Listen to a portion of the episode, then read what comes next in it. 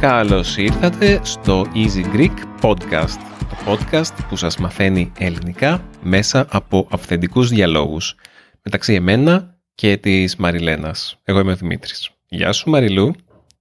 Γεια σου Δημήτρη. Γεια χαρά σε όλους. Έκανα τις συστάσεις εγώ αντί για εσένα. Συγγνώμη, πήρα φόρα. Δεν πειράζει. Ήθελα να ξεκινήσουμε το σημερινό podcast λίγο διαφορετικά. Καταρχάς, ε, θα ήθελα να μιλήσω λίγο για το τι ευκαιρίες υπάρχουν για το Patreon μας, να ξεκινάμε μια διαφήμιση σήμερα, γιατί δεν ξέρω πόσοι από εσάς ξέρετε ότι για κάθε επεισόδιό μας μπορείτε να βρείτε την απομαγνητοφώνηση του επεισοδίου. Και όχι μόνο αυτό, μπορείτε να βρείτε και ένα πράγμα που λέγεται Transcript Player, το οποίο παίζει, την, παίζει το podcast, παίζει την ηχογράφηση αυτή που ακούτε τώρα και σας βγάζει ακριβώς το σημείο της απομαγνητοφώνησης, δηλαδή σας πηγαίνει αυτόματα στο σημείο που ακούγεται εκείνη τη στιγμή. Και όχι μόνο αυτό, έχουμε και με την υποστήριξη του DeepL, ένα τρομακτικό πρόγραμμα ε, αυτόματης μετάφρασης, το οποίο βασίζεται στην πιο προηγμένη τεχνητή νοημοσύνη μετάφρασης. Μπορείτε να έχετε και την αγγλική μετάφραση για οποιοδήποτε σημείο του podcast θέλετε να μεταφράσετε και να, να δείτε τι είναι στα αγγλικά. Δεν είναι τέλη μετάφραση γιατί δεν είναι από κάποιον άνθρωπο, οπότε μπορείτε να έχετε την απομαγνητοφώνηση είτε σε PDF είτε σε HTML είτε ε, θα σας έρχεται αυτόματα στο email σας είτε μπορεί να το έχετε στο transcript player. Όλα αυτά αν γίνετε μέλη μας στο Patreon με τη δεύτερη βαθμίδα με 9 ευρώ τον μήνα. Πολύ καλό. Τώρα που, τώρα που μίλησαμε λίγο και για το Patreon θα ήθελα να συζητήσουμε λίγο το τι συνέβη πριν λίγες μέρες. Μου είπε ένας φίλος μου που ακούει το podcast που δεν είναι Έλληνας οπότε μαθαίνει ελληνικά και είδε, ήταν, είχε έρθει σπίτι και είδε στο γραφείο μου πάνω το βιβλίο Παράξενη Ελλάδα, το οποίο χρησιμοποιώ για να σας διαβάζω αποσπάσματα και προορισμούς, ενδιαφέροντες προορισμούς. Το έχω κάνει γενικά σε προηγούμενα επεισόδια. Στο τέλος των επεισοδίων διάβαζα κάποια, κάποιες σελίδες από αυτό το βιβλίο και τον ρώτησα, τον αναγνωρίζεις; Και μου είπε, όχι. Α, του λέω, δεν ακούς το podcast. Μου λέει το ακούω, αλλά δεν το έχω ακούσει ποτέ μέχρι τέλους. Οπότε επειδή αυτά τα, αυτά τα κομματάκια της παράξενης Ελλάδας που βάζουμε στο τέλος κάποιων επεισοδίων είναι στο τέλος, συνειδητοποίησα ότι μπορεί το κανονικό μέγεθος των επεισοδίων μας να είναι πολύ μεγάλο. 40 λεπτά, έτσι. Δηλαδή, αρχικά λέγαμε να το κάνουμε όταν ξεκινήσαμε το podcast να είναι γύρω στα 20 με 30 λεπτά και αυτά τα 20 με 30 έχουν γίνει 35 με 40. Ναι, νομίζω είναι πολλά. Ναι, είναι πολλά. Οπότε σήμερα, εντάξει, δεν θέλω να αναφερθώ στην δυσκολία των ελληνικών μας, γιατί ο σκοπός μας σε αυτή τη φάση δεν είναι να μιλάμε απλά. Εντάξει, δεν θέλουμε να μιλάμε υπερβολικά δύσκολα χωρίς λόγο. Μιλάμε καθημερινά όπως μιλάμε κανονικά. Δεν ξέρω όμως άμα οι φίλοι μας που μας ακούνε θα προτιμούσαν να εστιάσουμε σε πιο απλά ελληνικά και να μιλάμε πιο αργά και για πιο απλά θέματα, δηλαδή να γίνει ένα podcast αμυγός εκμάθησης της γλώσσας αντί αυτού που κάνουμε τώρα που είναι συζήτηση βασικά. Μας ακούνε και Έλληνες που ξέρουν τη γλώσσα ήδη, αλλά βρίσκουν ενδιαφέροντα αυτά που λέμε. Ενώ διαφορετικά θα ήταν μόνο για εκμάθηση και μπορεί να μην έβρισκαν ε, τα επεισόδια μας ενδιαφέροντα άνθρωποι που ήδη γνωρίζουν τη γλώσσα. Οπότε ήθελα να το φέρω αυτό στο τραπέζι λίγο για να, το, να ζητήσω και τη δική σου γνώμη Μαριλού. Όχι, δεν θέλω να σχολιάσω κάτι γιατί θα πάμε το επεισόδιο στα 45 λεπτά. Εγώ θα εκτιμούσα και θα ήθελα οι ακροατές να μας στείλουν ένα mail, να μας γράψουν κάποια σχόλια. Αυτό έχει σημασία. Το τι πιστεύω εγώ αν συμφωνώ διαφωνώ δεν έχει νόημα αυτή τη στιγμή. Όπως πάντα θέλουμε τη δική σας γνώμη, το δικό σας feedback. Μπορείτε να μας στείλετε ένα email στο easygreek.fm. Όχι λάθος, αυτό είναι για τα σχόλια. Αφήστε μας ένα σχόλιο στο easygreek.fm ή στείλτε μας ένα email στο podcast παπάκι easypavlagreek.org και πείτε μας «Ναι, μ' αρέσει πάρα πολύ αυτό που κάνετε, μη σταματήσετε ποτέ να βγάζετε επεισόδια όπου μιλάτε με αυθεντικούς διαλόγους ή μπορείτε να μας πείτε «Μιλάτε πάρα πολύ γρήγορα και πάρα πολύ δύσκολα και δεν έχω ακούσει ποτέ podcast σας, έχω ακούσει δύο λεπτά και κατάλαβα από την αρχή ότι δεν ήταν για μένα». Πείτε μας τη γνώμη σας. Λοιπόν, μετά από αυτή την πολύ μεγάλη εισαγωγή Πάρα πολύ μεγάλη, Δημήτρη. αλλά απαραίτητη νομίζω για να συζητήσουμε κάποια πράγματα. Ας μπούμε στο zoom του σημερινού επεισοδίου. Μμμ. Άμα δείτε το επεισόδιο που κάναμε πριν αρκετό καιρό πλέον, είχαμε ρωτήσει κόσμος στον δρόμο στη Νέα Σμύρνη από πού είναι. Δηλαδή, όπως λέμε κιόλας ε, σε καθημερινά ελληνικά, από πού κράταγε η σκούφια τους. Μμμ. Είναι αυτό μια έκφραση που χρησιμοποιούμε από πού κρατάει η σκούφια σου; Για να ρωτήσουμε από πού είναι κάποιος, από πού κατάγεται.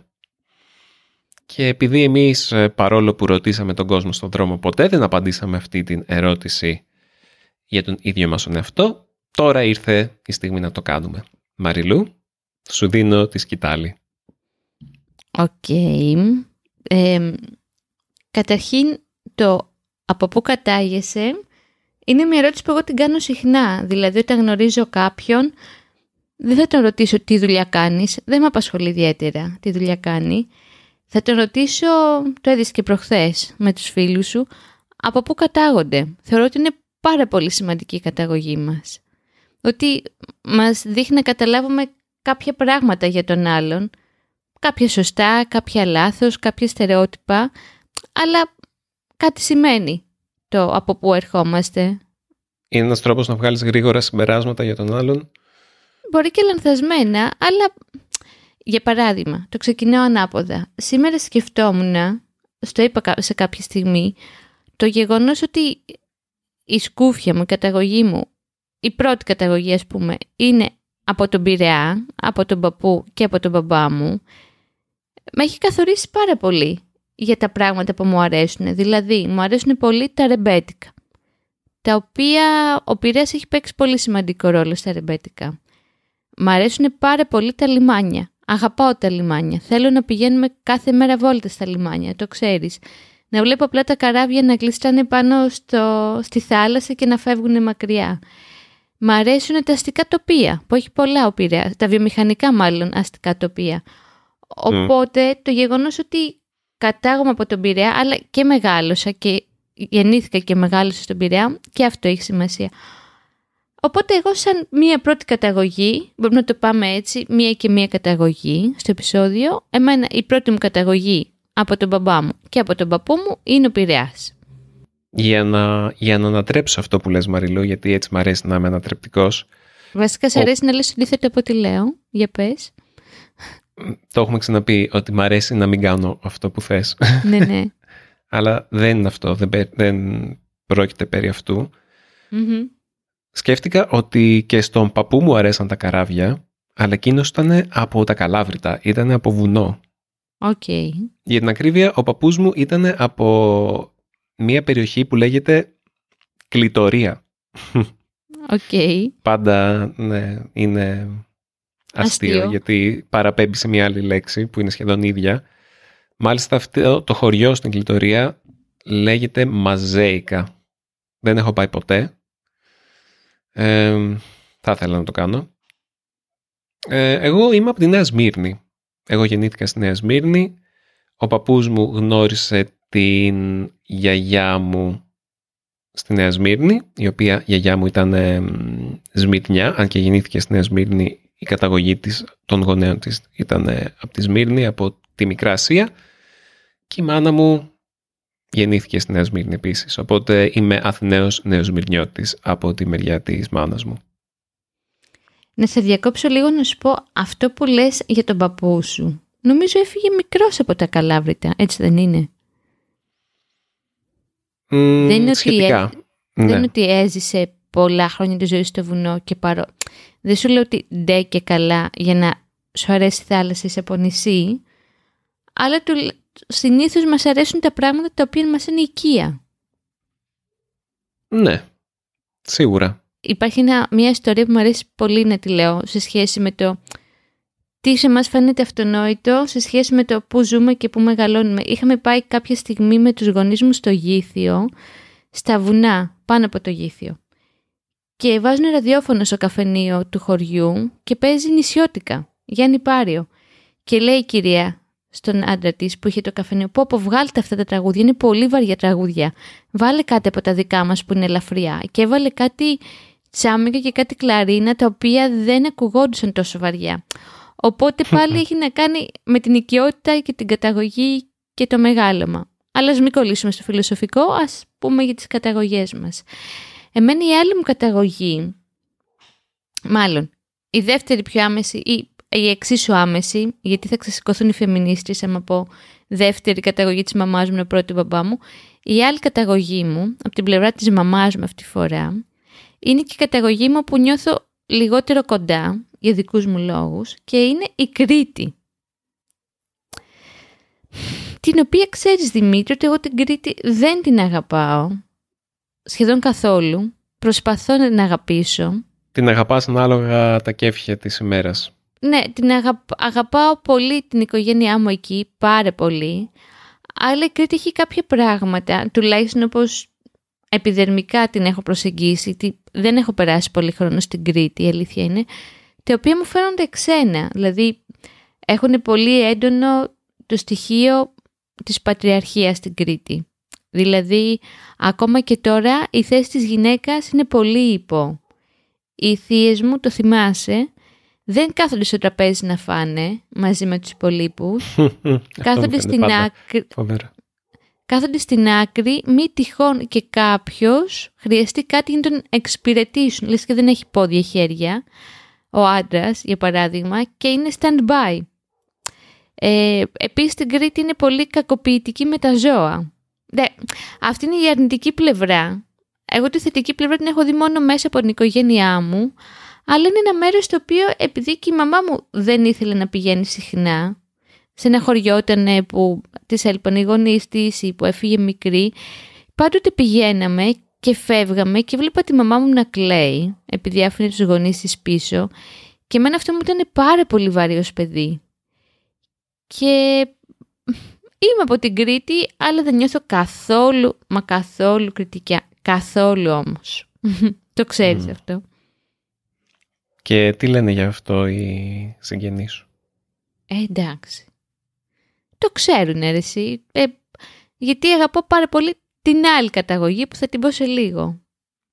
Η δικιά μου δεύτερη καταγωγή, εντάξει, είναι για πρώτη και δεύτερη καταγωγή, θεωρητικά είναι η πρώτη μου καταγωγή, άμα πάμε με αυτό που λέγαμε για πρώτες και δεύτερες γιατί πρώτη καταγωγή στην Ελλάδα θα λέγαμε την καταγωγή του επιθέτου, γιατί πατριαρχικά ναι, το επίθετο είναι πάει από πατέρα σε πατέρα σε πατέρα σε πατέρα. Οπότε ο δικός μου πατέρας, πατέρας, πατέρας, πατέρας, μάλλον ο δικός μου πατέρας του πατέρα, του πατέρα, του πατέρα, του πατέρα στα βάθη του χρόνου λέγεται Χολ και ήταν από την Ουαλία που μετά η οικογένεια του πήγανε, η οικογένεια εκείνου του Χολ, του προ προ προ παππού Χολ πήγε στην Αυστραλία και εκεί γνωριστήκανε με την ε, γιαγιά μου που ήταν επίσης από τη Βρετανία Αυστραλίδα και ο πατέρας μου γεννήθηκε στο Σίδνεϊ. Και κάποια στιγμή στη ζωή του αποφάσισε να φύγει από το Σίδνεϊ. Και ταξίδεψε τον κόσμο λίγο, πήγε σε διάφορα μέρη μέχρι να αποφασίσει που ήθελε να περάσει το υπόλοιπο της ζωής του και τελικά αποφάσισε ότι αυτό το κάπου ήθελε να είναι η Ελλάδα πριν περίπου, όχι περίπου, πριν περισσότερο από 40 χρόνια. Σχεδόν 45 πια. Οπότε και εσύ από νησί, όπως συνηθίζω να σου λέω. Ναι. Αλλά αυτό που σου λέω εγώ είναι ότι άμα πάρουμε την Αυστραλία σαν νησί, πρέπει να θεωρήσουμε ότι και η Ευρασία είναι νησί, μαζί με την Αφρική. Οπότε δεν ξέρω αν μετράει. Είμαστε όλοι νησιώτες κατά βάθος. Ναι, ισχύει αυτό. Και ποιος δεν είναι να μου πεις, ε; Έχεις δίκιο. Πώς νιώθεις που είσαι μισός Αυστραλός; για τους Έλληνες είμαι ο Αυστραλός. Πολύ συχνά δηλαδή στο στρατό και όχι μόνο με λέγανε ο Αυστραλός γιατί το επίθετό μου, ε, ακούς χολ, λες χολ, τι είναι αυτό; Και λέω Αυστραλέζικο και από εκεί και πέρα είμαι Αυστραλός. Ακόμα και άμα έχω πολύ λίγη σχέση με την Αυστραλία, πολύ λίγο έχω πάει εκεί και έχω μείνει εκεί. Τέσσερις φορές έχω πάει, ένα μήνα κάθε φορά. Δεν έχω ζήσει και πάρα πολύ Αυστραλία. για μένα απλά κάνει πιο πλούσια την, ε, την ταυτότητά μου, την ε, εθνική μου ταυτότητα. Και μου αρέσει αυτό γιατί νομίζω ότι έτσι ένας πλούτος, ένας πολυεθνικός πλούτος καταγωγών κάνει, έναν, ε, κάνει τους ανθρώπους πιο ανοιχτόμυαλους, αυτό είναι το καλό και το κακό βέβαια γιατί δεν μπορεί να είναι μόνο καλό. Το κακό του να είσαι ανοιχτόμυαλος από, από τις πολλές εθνικές καταγωγές είναι ότι δεν ξέρεις που ανήκεις πολύ Αυτό το λέει πάρα πολύ ωραία ο Αμίν Μαλούφ στο βιβλίο του σχετικά με, την, σχετικά με τις ταυτότητες. Δεν ξέρω αν υπάρχει στα ελληνικά. Στα αγγλικά λέγεται On Identity. Το οποίο διάβασα πρόσφατα και το έλεγε αυτό. Μίλαγε για, το, για τις δυσκολίες αλλά και τα καλά του να έχεις έτσι, ένα πλούσιο background. Καλά το δικό μου δεν είναι τόσο πλούσιο, μιλάμε βλακίες. Υπάρχουν άνθρωποι εκεί έξω που είναι πραγματικά ουράνια τόξα και εργόχειρα. Έτσι όπως το περιγράφεις, σκέφτηκα την ανιψιά σου που έχει πέντε καταγωγές που είναι από την Ελλάδα, από την Τινησία, σωστά, από την Αμερική, τη Γερμανία και γεννήθηκε και θα μένει στον Καναδά. Καταπληκτικό, καταπληκτικό. Ναι. Τρέχα γύρευε. Τρέχα γύρευε. Εμένα Δημήτρη η καταγωγή μου η οποία είναι η πιο αγαπημένη μου και νιώθω ότι εκεί είναι το σπίτι μου, εκεί ανήκω, εκεί συγκινούμε τη στιγμή που φτάνω, που ανοίγει η πόρτα του καραβιού και βλέπω το νησί μου, είναι, το έχουμε ξαναφέρει αρκετές φορές και εδώ και στο YouTube, είναι το νησί της Κιμόλου, όπου γεννήθηκε και έζησε μέχρι τα έξι της μόνο χρόνια η γιαγιά μου και επέστρεψε πιο μεγάλη πια και χτίσανε ένα πολύ ωραίο σπίτι δίπλα στη θάλασσα με φανταστική θέα γύρω στη δεκαετία, γύρω στη χρονολογία του 80, 80-81, οπότε με το που γεννήθηκα ετοιμαζόταν το σπίτι, είναι η Κίμολος που ανήκει στις Κυκλάδες, ανάμεσα στη Μήλο και στη Σύφνο και είναι ένα νησί καταπληκτικής ομορφιάς. Το ξέρεις πολύ καλά, έχω πάει πάνω από 50-60 φορές πια στη ζωή μου. Κάθε φορά σοκάρομαι με το πόσο όμορφο είναι αυτό το νησί έχει μια ομορφιά η οποία δεν μπορεί να χωρέσει το μέσα μου. Κάθε φορά λέω, Θεέ μου, δεν γίνεται να είναι τόσο πανέμορφα παντού. Είναι όλο το νησί πανέμορφο. Δεν έχει ούτε ένα ψεγάδι. Δεν έχει ούτε μία άσχημη πλευρά η Κίμολος. Και είμαι πολύ περήφανη που είμαι από εκεί και πολύ χαρούμενη και ανυπομονώ να πάρουμε το παιδί μας και να τη γνωρίσει την Κίμολο και να την αγαπήσει γιατί πια η Κίμαλος αγαπιέται από τέσσερις γενιές στην οικογένειά μου και ναι, αν, ανυπομονώ να πάμε το καλοκαίρι, δηλαδή να είναι το πρώτο του μπάνιο να το κάνει εκεί. Εξαιρετικό μέρος, εξαιρετική ατμόσφαιρα, εξαιρετική ενέργεια, μεγάλωσε με ένα φανταστικό τρόπο, μεγάλωσε με τον παππού μου και τη γιαγιά μου όπου κάθε καλοκαίρι για τρεις μήνες μας παίρνανε από 10 Ιουνίου μέχρι 10 Σεπτέμβρη εμένα, την αδελφή μου και τα ξαδέλφια μου και μέναμε στο ίδιο σπίτι. Δεν, μπορούσα να, δεν μπορώ να φανταστώ κάτι καλύτερο για καταγωγή. Πραγματικά.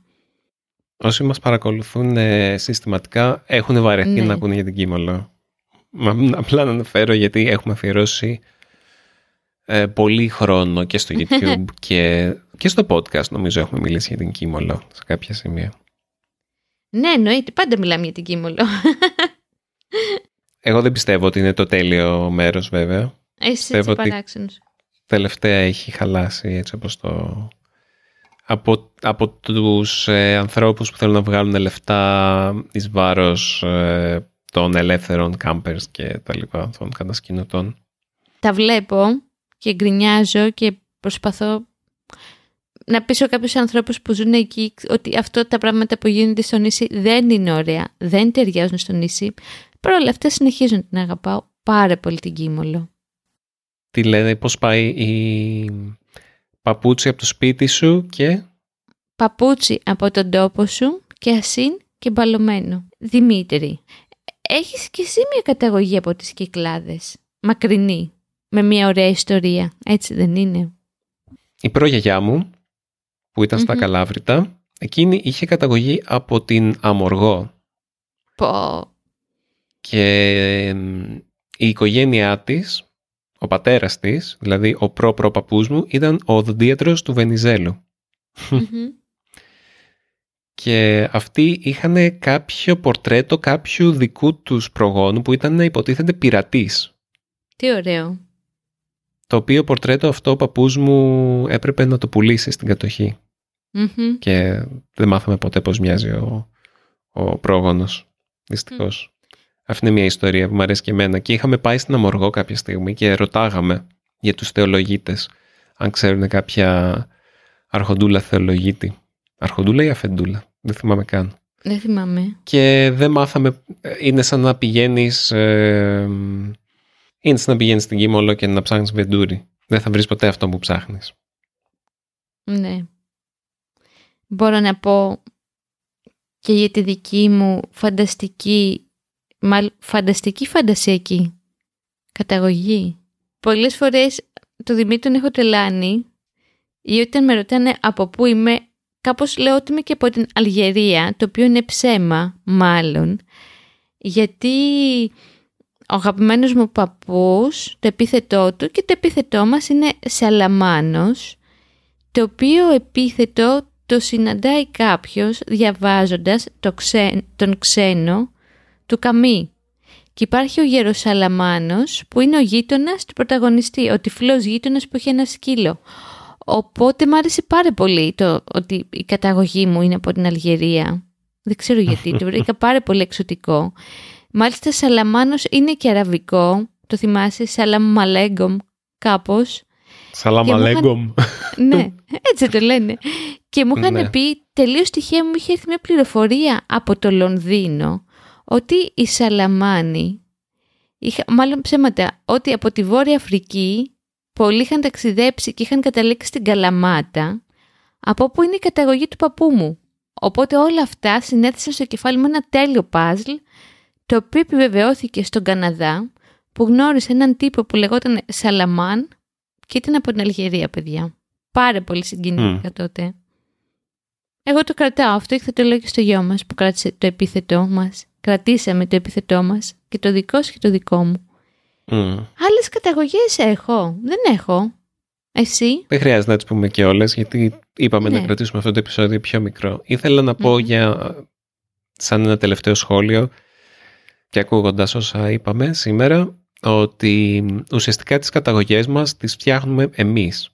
Ο καθένας ε, μπορεί να φτιάξει τη δική του ιστορία όπως λες και εσύ, δηλαδή η καταγωγή σου πραγματική είναι από τον Πειραιά, αλλά από όλες τις ιστορίες που διασώθηκαν στην οικογένειά σου, κράτησε στην, ε, σαν πραγματική σου καταγωγή κράτησε στην κιμολο που ουσιαστικά ήταν η καταγωγή της γιαγιάς σου, μόνο το 1 τέταρτό σου είναι κυμολιάτικο ας ναι. πούμε, αλλά για σένα είναι πολύ θεμελιακό για, για σενα για, για τη δική σου αίσθηση του εαυτού.